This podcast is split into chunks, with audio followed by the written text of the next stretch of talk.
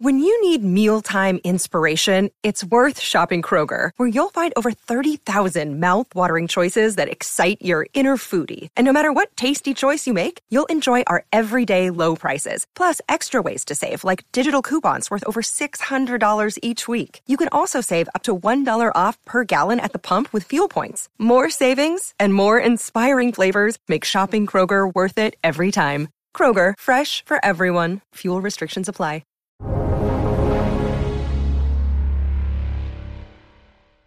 Welcome to Real Vision Daily Briefing. It's Monday, May 2nd, 2022. I'm Ash Bennington, joined today by Dave Floyd, founder of Aspen Trading. Dave, it's a great day to have you on the show. Whiplash trading sessions in U.S. equities happening today. We got a 3% print on U.S. 10 year Treasury yields. Looks like everything closed out the day positive, but what a roller coaster getting there. Dave, you trade these markets. What are you seeing? What are you thinking right now? Wow, it's a loaded question, Ash, but good to be back. Good to see you.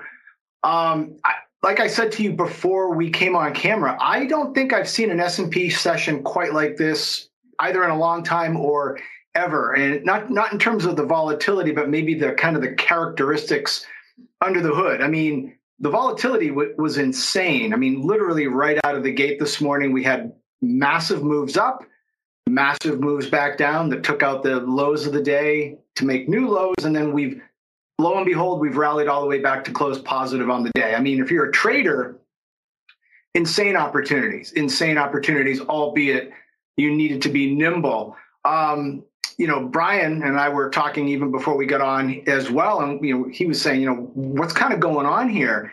And again, it's this lack of liquidity in the S&Ps. It doesn't mean you can't get orders done, but the number of bids and offers on uh, in the market is pretty, you know, is pretty minimal. So it doesn't take a whole lot of selling or buying to kind of move the market up really quickly and then move it back down. Um, this is the idea of market depth. You've got very thinly traded markets. There you go, market depth. That's the better. The that's the better word to use. Exactly. It's kind of there is no depth to the market depth right now. It's it's really bizarre, but it's been like that for a long time it's just getting accentuated right now. In fact, at the Real Vision Macro Conference, I was talking to Mike Green about this because he was the one a couple of years ago that started talking about the way the structure of the market is. This lack of liquidity or this lack of market depth, he thinks it's going to continue. So for you know, for traders like myself, I welcome it. Yeah, it has its pitfalls. Every once in a while, you get your hand slapped pretty badly, but um, you know, to get 60 or 70 point moves in the S and P's like in under a half an hour I mean, it's insane. Um, for investors, they got to start coming to grips with the fact that if that market structure and lack of depth continues, you, you're gonna have to you're gonna have to plan for a little bit more durability in your portfolio.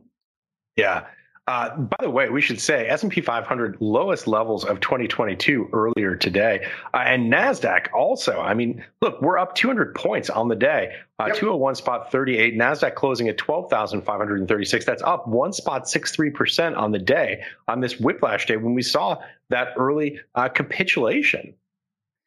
The one thing I'll add that I think actually, you know, from my perspective, based on what I look at, I think the real trigger um, for us to get the reversal early in the morning. We got the we got the move lower out of the gate, and then right around 6:45 West Coast time, 9:45 back on the east, we had that big rally up, and then we had that big rally up off the lows of the day.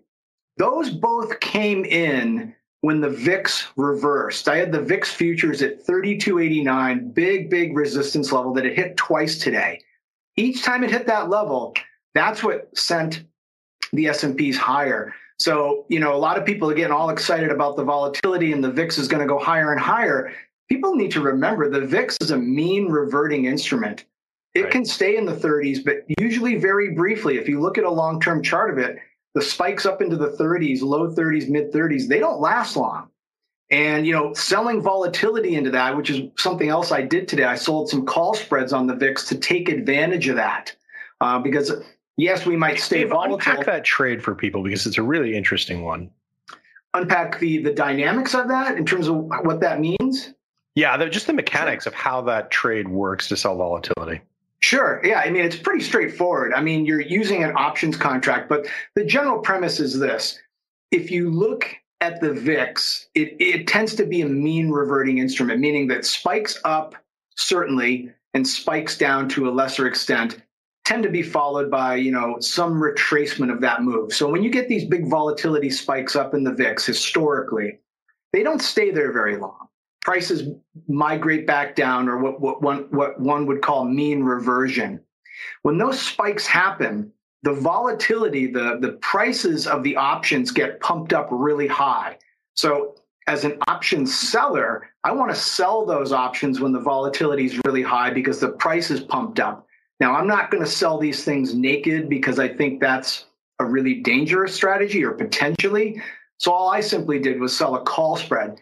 Calls were bid up in price because of the volatility. I sold the call spread, collected the premium, and hoping to buy it back at a lower price because most of that premium is going to get sucked out of that options price if and when, and the VIX has already started to come in. Yeah. You know, prices have already started to collapse. Now I've got time and price in my favor. I already collected basically the high of the day in terms of the premium. All I need now for the next couple of months is for the market to go sideways or sideways to down, and I'll end up keeping a chunk of that premium. You know, you usually don't get all of it, but you're gonna you'll catch capture a, a fairly decent amount if time and price move in your favor. Yeah, indeed. To your point, VIX off uh, four uh, percent on the day right now. Looks like a close to 32 flat, 32 spot 01 on my screen. Yep. Yep. So so far, good trade. Again, something happens overnight. Putin lobs a nuke or something stupid. You know, the VIX can go flying right back up. But normally, absent some exogenous event, the market seemed to carve out a pretty meaningful low today. I mean, who knows? And if it stays that way, the, the VIX will probably come in over the next few days, next few weeks. Well, in that case, we probably have much bigger problems than call spreads. Exactly. Exactly. That's that's the least thing I'll be worried about. But that's also the reason you don't want to sell those puts naked because if something really disastrous did happen, yeah. you have unlimited risk. I'm happy to take the upside cap. I'm also happy to take the you know the downside cap as well, and that's the price you pay for trading spreads. You you limit everything on both sides, but you go to sleep at night worrying you're not going to get your head ripped off. Dave, explain what that for, uh, first the mechanics of that, how you do it, and secondly of what that risk reward profile looks like, how you get capped on the top, capped on the bottom. Well, the mechanics of the trade I put on, um, I, am using the front month front month VIX futures, and for me, the um, the 32 call made the most sense to sell based on you know time decay, based on a variety of things. So that was the first leg. So I, I'm selling that 32 call and collecting that premium. I'm sorry, 28 call. I, I apologize. The 28 call. I sold the 28 call and then so you sell the call. Selling the call is selling the right, uh, but not the obligation to buy. So it's a short position. Short position. I'm expecting that that 28 call is going to be worth less by the time I go to buy it back. Now to hedge myself, I'm buying a 32 call as well. Same same month, uh, same instrument, but I'm buying a 32 call. So that's going to cost me some money. But I sold the call for more than I bought the 32 call, and I keep the difference, which is that premium. So that's how I'm hedged. So it caps uh, you out on the top side, but it also puts a floor under your trade so that you're not naked. You can go and cover if you have to. Exactly. Exactly. In fact, I've got the trade up over here. Um, yeah, you're in front of the screen. Let's take a look. Yeah, I mean it's a um, well, I'll pull up I'll pull up a chart of the of the S and P's right now. Now, the one thing you have to realize it's a little bit of an asymmetric um, payoff here. You know, my payoff per contract is $108 and my max risk is basically about $295. So you're, you know, you're risking three times more than you're making. Um, and you know, some people may look at that and say, well, why would you why would you want to take that trade? You know, that is a risk you take. It, it's asymmetric to the downside. I'm only going to collect a third of what I'm risking. Um, but by and large, when you're selling the premium up at these levels, you're historically you're going to capture something on that trade. You're very likely, and again, unless the you know the world blows up tomorrow, the odds of me going losing everything on this trade, not losing everything, but losing the maximum amount, is really quite slim. So now it really becomes a trade management thing, and this is where it gets a little difficult. It's not just about price moving lower you need time in your in your favor which i do because i'm an option seller so time is in my favor i've got that time decay or theta as they call it theta yeah um, so as long as those things move in my favor this trade will be just fine but i can assure you that i will not hold it till expiration absent something really amazing to the upside, meaning that the S&Ps are just rallying like there's no tomorrow. There's going to be a sweet spot in there. And it's usually, you know, two to three weeks out before expiration is when you usually want to close these things out because there's not much more juice you can take out of them. So that's the one thing that people don't realize about options. It's not just simply set it and forget it. You do have to manage it based on volatility, based on time, and of course, based on price. And that's where it gets a little tricky. Uh, the key thing is, of course, not overpaying for an option and not selling an option that's too cheap. So I think I checked most of the boxes on this particular trade today, and you know we'll see how it plays out over the next few weeks. We're going to take a quick break and be right back with more of the day's top analysis on the Real Vision Daily Briefing. Another day is here, and you're ready for it. What to wear? Check. Breakfast, lunch, and dinner? Check. Planning for what's next and how to save for it? That's where Bank of America can help. For your financial to-dos, Bank of America has experts ready to help get you closer to your goals. Get started at one of our local financial centers or 24-7 in our mobile banking app. Find a location near you at bankofamerica.com slash talk to us. What would you like the power to do? Mobile banking requires downloading the app and is only available for select devices. Message and data rates may apply. Bank of America and a member FDIC. Yeah, those really are the key variables. When you look at the mathematical models, the so-called Greeks, it can be a little bit complicated, obviously, uh, yep. when you look at those formulas on the page. Uh, but you break it down very simply. This is about price. It's about time. It's about volatility. Yep, yep, and that, that's that's pretty much the ingredients. The key thing you need, though, first is you've got to come up with an inflection point in the market. It's not just saying, you know, I think the vol, I think volatility is going to dry up over the next week or you know let's say the next two months. You know I, I, think doing these weekly options is frankly not really a good use of one's capital. You know i think you need to be 45 days out or more kind of hit that sweet spot. But let's say just say you come up with this random thing that you say you know what? I think volatility is going to decline over the next month well you might be right but unless there's a catalyst that then allows you to get that premium at the level you wanted let's say you're wanting to sell a call spread you're already one you're kind of one step behind the eight ball so to speak. So for me today like i said 3289 was a big big level in the vix futures. And what i can do now i can actually pull up the vix well i'll pull up the s&p chart first if the, the guys back there want to pull that up or um, allow me to show the screen.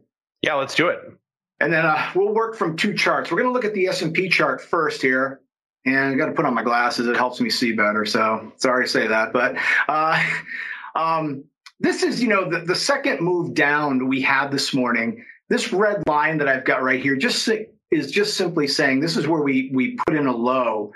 Now, when we look up at the VIX chart, we're going to see that prices actually, when the S&Ps were carving out this low, the VIX was hitting that resistance level at 3289. That to me is an area where I want to start getting long the S&Ps and or if I've been looking to sell that call spread, sell that call spread. I didn't sell the call spread on the first go around, but I did on the second go around later in the day. Um, but you know, from an S&P trader's perspective, and I know we're looking at this after the fact, but I can assure you this all unfolded in real time, just as I'm talking about it. Once right. the S, once the VIX hit 3289 and kind of chopped around a little bit, you had to be a buyer of the S&Ps. You can keep your stops fairly tight, although fairly tight in this market's probably 10 points given the way they're moving. But look at the massive move we got. We went from 4111 all the way up to like 4165 in, in hardly any time. And then, as you said earlier on, we made a new low on the day, but guess where this new low was put in? Right when the VIX was again hitting 3289. And the, I mean, I, again, I have not seen a move that quick, that you know, ferocious in quite some time. So again, you're combining two markets. Now, the really awesome trades that happen on occasion is that you get the VIX at a level and you get the S&Ps at a level. I didn't have that today, but I had the VIX at a level that allowed me to go in and navigate longs in the S&Ps. There are times though when the VIX is at a level and this here is actually a level this is this here is just a frame of reference so that folks at home can see it on their screens. Um, what was interesting though, and we, I want to go back to that depth of market conversation we were having earlier. We had a tremendous amount of buying on this move up here. Tremendous. I mean, the bids just kept being refilled. There, were, there was nothing on the offers. It just, it was a perfect stair step higher. What was really interesting, though, is that even when this market started to move lower, you know, for the first 10, 15 minutes, there was aggressive buyers in there, but they were being overwhelmed by this selling, what you call, you know, people placing orders on the bids, which is what I would call, you know, aggressive buyers. They're they're loading orders onto the books versus just passive selling at the market. And eventually they get overwhelmed, and that's what Ex- took David, you could explain that the distinction between passive selling uh, and entering these limit orders, uh, passive selling at market and bidding uh, uh, because I think it's it's something that people probably who are not uh, involved in this the level you are struggle to understand a little bit. Well, you you just hit upon it. The key word is at the market versus I'm putting in a limit order. I, I'm on the bid at that price, and so people that are on the bid at a particular price, they keep adjusting that, you know, because they're very bullish. Let's say in this case, they were very bullish on the way up here. They kept, you know, raising their bids raising their bids. You'd see it at every level. Each time we traded higher, the bids would follow back up. Well, when we started falling, when we started trading back lower, those same bids were still there, but they kept buying in at lower prices, buying in at lower prices. Oftentimes, what happens when you reverse is those bids just fall away. They didn't fall away today. So that's, that's what I would call the quote unquote aggressive buyers.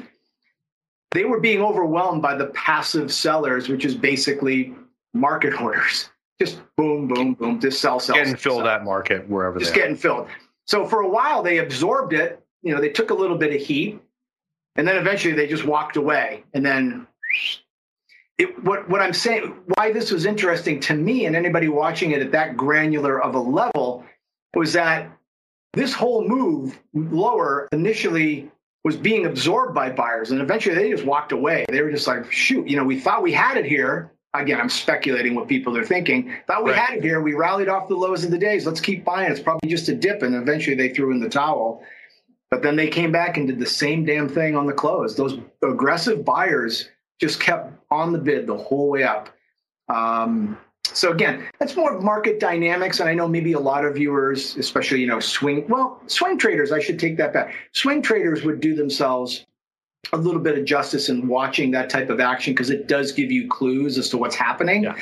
You know, from an investor standpoint, this is a blip on the radar. You're, you're probably your eyes are glazing over. But anybody out there short-term trading, be it stocks or S and P's, because stocks take their cues from the S and P's, this is the kind of stuff that can give you edges. You know, that's what gives you the edge on knowing when to sell the call spread, or knowing when to buy the S and P's, or knowing when to stand aside. So Right. You go from very objective technicals to, you know, observation mode, which is why I still think a human being has an edge in this market. A computer can't do all that. It's, you know, it's a little bit different. Yeah, I mean, it, it is. In, it's it's really interesting. You mentioned this idea that longer term investors um, aren't necessarily thinking these terms, but if a long term investor is watching this show, they're looking at that and they're going, "Boy, I'm looking at those green candles at around whatever whatever time that is. I can't really see it. It's like about two. Yeah, uh, I was on the other side when that when yeah, this is right in the last hour and a half. Yep. Yeah. So around uh, you know whatever it is, uh, twelve thirty or so. Uh, uh, it's around two thirty New York time. Yep. Two thirty New York time you you see that those green candles just stacked back to back to back as the bid keeps getting uh, hit and keeps getting entered at higher levels as that price rises. Yeah, I mean, I look at it this way. I also kind of throw it out there as, an, as, a, as a thought for some people. You know, if you've got somebody who's longer term investing, you know, they're watching their portfolio, they're not doing a whole lot. You know, watching this kind of stuff can sometimes give you the opportunity to to sneak in a trade there. And again, I'm not trying to downplay like, oh, you sneak in a trade like it's nothing, but that's a massive opportunity right there. You know, from 40, 60 to 40, that's 100 points in the S&Ps. Even if you traded one micro contract, which is five bucks a point, that's $500. You know, I mean, it, it, I mean, this volatility is insane. There are opportunities there, and if you're trading S&P minis, which is 50 bucks a point, you can do the math five grand. Again, you're not going to capture the whole thing. Nobody does. Anybody who tells you that's, you know, whatever, they're, they're on a different planet. But if you can isolate the areas where there's inflection points, you can either maybe help, you know, maximize the entry point on a stock you've been looking to buy, or maybe you're a swing trader in the S&Ps and you're like, you know, I want to get long. It feels as though we're making a low here. And then you see this type of price action with the VIX hitting a resistance level ding, ding, ding. There's your, you know, there's your signal. Even though you're not going to trade it, you know, short-term trade it, you gave yourself an opportunity to pick up the S&Ps cheaply today because you actually think they might go back to, let's say, 43 or 4,400 because you've got a different time frame. And Dave, that's very well framed, very well explained. I'm not a day trader myself, but it's just fascinating to just walk through this for what it says about market mechanics and what it says about uh, the ultimate levels of demand in this market. Yeah, or, or lack of at times when you have the lack of market depth. Um, you know, I think one of the things that Mike Green talks about, and he's talked about it in a couple of different interviews here, is this whole market structure. Brian and I talked about it before before we came on camera. I, I think we got an idea here where we might be able to put pair Mike and I on the same screen and, and do an interview regarding this because he understands this. And for me, what he's talking about actually creates sustained opportunities because if this lack of liquidity in the market uh, prevails, which he thinks it will, that's going to keep the market volatile for a very long time. And um, I don't think we should all be scared by volatility. It can be uh, it can be your best friend. I mean, it's a, it's a trader's best friend, right? But I think it can be an investor's best friend too if you know what it means and not get spooked by it. Yeah, uh, very well said, Dave. What else are you looking at here today? that was all I could look at today, Ash. but no, in all seriousness, I mean, I'd love to keep an eye on 10 year notes. I keep thinking that they're going to be a buy, but good God, I don't know. Um, I, I can't even venture a guess there. It's just been a complete disaster, you know, for anybody holding um, treasury notes, treasury bonds, or anything fixed income.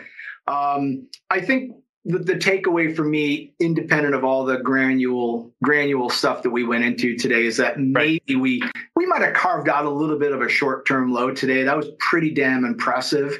So that would be the takeaway for me is that maybe I'm kind of leaning bullish coming into tomorrow. I know we've got the Fed on Wednesday that could throw another monkey wrench into it, but I'm just going day to day. I try to show up each day with a narrative as to where I want to be in the market. Am I bullish? Am I bearish? And if so, above and below which levels? So, but maybe, maybe your question goes back to something we've talked about a lot in the past is that, you know, what else are you looking at? It's like, whew, there's not much else you need to look at, you know, right there. Plenty of opportunities alone in the S&Ps.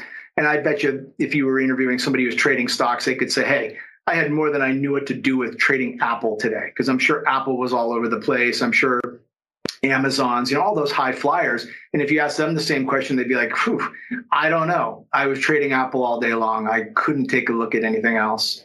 Yeah, I'm looking at uh, the Apple chart pretty, uh, pretty uh, choppy as well. We're going to take another quick break and be right back with more of the day's top analysis on the Real Vision Daily Briefing. Have you ever experienced turbulence on a flight and wondered why? And you can see all the terrain around you. Uh, you've got no issue with visibility or anything? No, everything's peachy. Maybe you've sat on the tarmac for hours wondering why your plane isn't moving.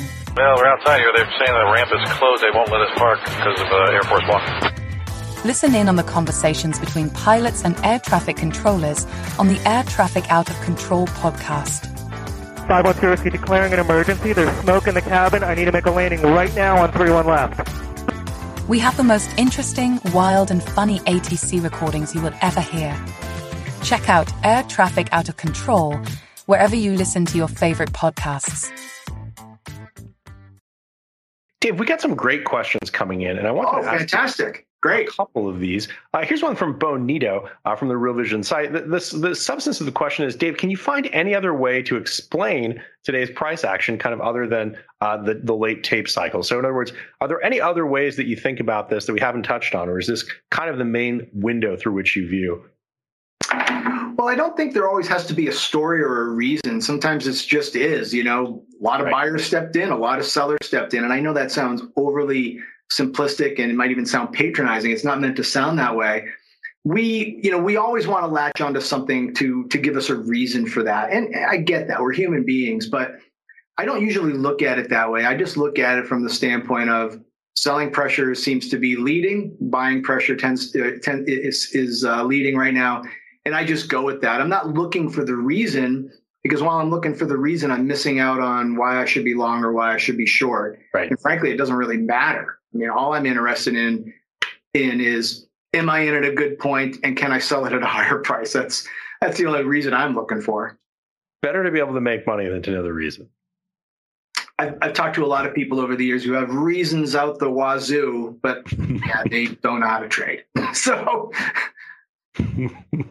here's a great question uh, from Jay uh, from YouTube. Uh, we are talking about this earlier, market depth liquidity, and the question is, uh, how does one find out how much buying uh, or liquidity is in the market? Are there indicators uh, or references that you look at, Dave? I'm just looking at time and sales. You know, I'm doing it the old-fashioned way. Uh, I came up, you know, I came into the industry that way, looking at time and sales, and I'm I have an ability to read that, and anybody can get that ability. You just got to look at it every day, and that's where you're going to see the volume. You're going to see where the prices are taking place at, the volume, the size of the bid and the offer. That's to me where the kind of the secret, not the secret. That's where the that's where the edge is garnered by watching the flow. You you know your levels; those are as objective as they come. There's no subjectivity to them. They're just the price levels that you're looking at. Then, when those get to those levels, you're looking to see how the market's reacting and how it's trading relative to that. And that's really where the edge gets carved out. But it's basically a time and sales window. It's watching the tape.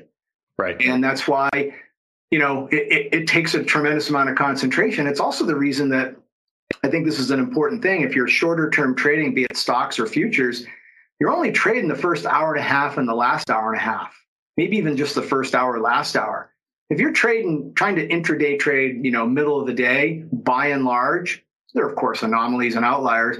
It's a waste of time. The, the flows are gone. The flows are juiciest on the open and on the close. And that's where you're going to be able to read what's happening in the market. Yeah, really interesting and an important insight uh, for people who are thinking about markets uh, in this way, perhaps for the first time. Dave, great conversation. Final thoughts, key takeaways uh, that you'd like to sketch out uh, as we get to the end of this conversation. Um, not really. I mean, again, not to say that I don't have anything to say, but it for me, where we are right now, given the way the market's trading, I'm really just kind of taking it day to day. I'm not trying to say, you know, I think S and P's are going to be the here in a week. You asked me that question a month ago, I might have had a different answer because the volatility wasn't quite as high, and I was maybe framing my trade slightly longer term. But for me right now, after what happened today, I'd be coming in bullish I don't have any levels off the top of my head because I don't have that particular chart in front of me right here. Um, but I'd be looking to probably lean bullish tomorrow. And, um, you know, as long as we don't pull back too far, you know, we, we have the possibility, emphasize possibility of maybe moving a little bit higher in the market. Yeah. Before we close out, I wanted to take a look at a at a clip. Uh, this is on Real Vision's platform today uh, for Essential Plus and Pro subscribers. Uh, this is Raoul's uh, macro masterclass on recession, inflation, and the markets to take it from the tactical to the strategic, from uh, the trading to what's happening more broadly from a macro perspective. Let's take a look at that clip. It is an unbelievable time. The world has never lived through a period of time of Metcalfe's law adoption curves on top of Metcalfe's law adoption curves, creating Reed's law, which is a ridiculously powerful moment in time. We've got this aging population. It's creating tremendous fear because the rate of technological advance is so dramatic. We've never lived anything through it in such a short period of time. But you want to own that bloody stuff. You don't want to fear it. And I see people on Twitter all day. It's like, oh, Cathie Wood, these people are awful. Who wants to own a Tesla? You're fighting the biggest logarithmic trend we are ever going to see. That is the opportunity of a lifetime. So I want to be a buyer when I see that the inflation story goes away. I'm looking to buy growth. And in fact, I put out a trade recommendation in Global Macro Investor and in um, in um, Macro Insiders about this by using a whole group of a whole basket of these exponential names I've been following for 18 months. I haven't pulled the trigger on any of them before, including things like ARK, where I've said, let's average in over eight weeks because I think the market might have this 2018 spike low, but I'm not sure. I don't have the visibility. And if we get a recession, what are the Fed going to do? Well, the Fed are going to print. And what does that do to these stocks? Well, real rates fall, those stocks explode higher. And they're already very oversold. So there you have it, Raoul, uh, talking about the broader macro picture. It's interesting, Dave, uh, to have that conversation uh, in the context of our conversations today that's very tactical uh, and very trading oriented. When you hear people who are thinking about things from a macro perspective, what view do you think uh, the trading perspective can come to inform on that? Is it something, for example, of just timing uh, of entry and exit points? How can you think about some other potential uses for the, that, that framework of thinking? It's a, it's a really good question. And, you know, I think Raoul's onto something. At some point, there's going to be some good bargains to be had. There's always going to be the flip side argument of, you know, you know, earnings are still lofty, you know, all the stuff that I don't usually focus on. But, you know, the market tends to go up over time. Let's be honest. And we have a very proactive Fed. And Raul alluded to that. You know, if the economy starts to soften, that's going to really put the brakes on, you know, any rate hike. So at some point, stocks, certain stocks are going to be attractive, no doubt about it. Uh, to answer your question, though, is one of this is one of the, the things that I was really pleased about in terms of attending the um, the macro experience down in Del Mar a couple weeks. Because um, when they asked me to come, I was like, the macro experience. You want the short term technical guy to talk to you? Did you get the right guy here? But it made sense. And the case I made down there and the case I'll make here is that technicals are the ultimate complement to someone's macro view or fundamental view. And right. I can point to many, many cases that, you know, you've got certain levels on charts, whether it be a daily chart or a weekly chart, the level's the level. You could put that level on a one minute chart and do something with it. You could put on a daily chart and do something with it. So I think if you know some really objective technical levels, which is what I look for in everything that I do, and you marry that with a good macro view, when those two come together, I, I actually think that that's a robust trading opportunity. I think where macro can be a little um, a little challenging. I mean, not that all investing and trading isn't challenging, but I think where macro can be a little bit more challenging is that you're trying to get the timing. That's your view based on what you've looked at, and that's wonderful. It may be very well thought out, kind of the same way that people do technical analysis. It may be beautiful, it may be technically perfect according to all the rules, but unless the rest of the market cares about it at the same time, that view doesn't really go anywhere.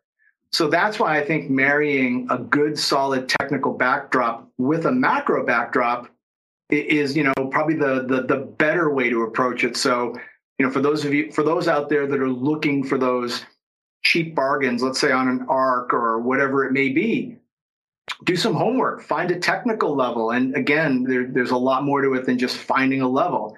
There's there's uh, there's an approach to it so that your technical level is a level that is recognized by the market at large, meaning because a lot of volume has taken place over there at that level over time in terms of frequency. That's how I define levels. I don't define levels as some subjective trend line that I draw in because again, that's subjective. That's how I'm viewing the market. I'm not smart enough to know, you know, when that will work. But what I am smart enough to know is that I want to know, I want to be active in, in the market when the rest of the market, you know, theoretically is also looking at that same level, because that's where I know I'm going to get an inflection point. That's where there's going to be an opportunity. That's how you correctly trade levels. Identify the levels that other people are going to be interested in. So that's how I'd answer that. Dave, that ties it all together perfectly. Uh, and it's one of the reasons why I think Real Vision is so much fun is that we get to have these conversations across time horizons from different perspectives. Uh, and by the way, I would love to see uh, you and Mike Green uh, looking at markets, walking through the charts together. I think that would be an absolute blast. I think it would be. Mike's got so much to talk about that I think can really can really help an individual trader um, conceptualize and understand market structure, which does have an impact. Um, and as I was telling Brian, you know, I was having coffee with Mike down in San Diego, and by the end of the conversation, I was like, "Wow, this guy's really smart." I maybe got 50% of what he was talking about, which is why I would love to talk to him on air, kind of going back and forth about this because I want to get more clarity on what he's talking about in this in terms of this market depth issue because I think he's got it pegged. Yeah. Dave, thank you so much for joining us again. My pleasure, Ash. Really appreciate it. Have a great day. And thanks to everybody behind the scenes there, too.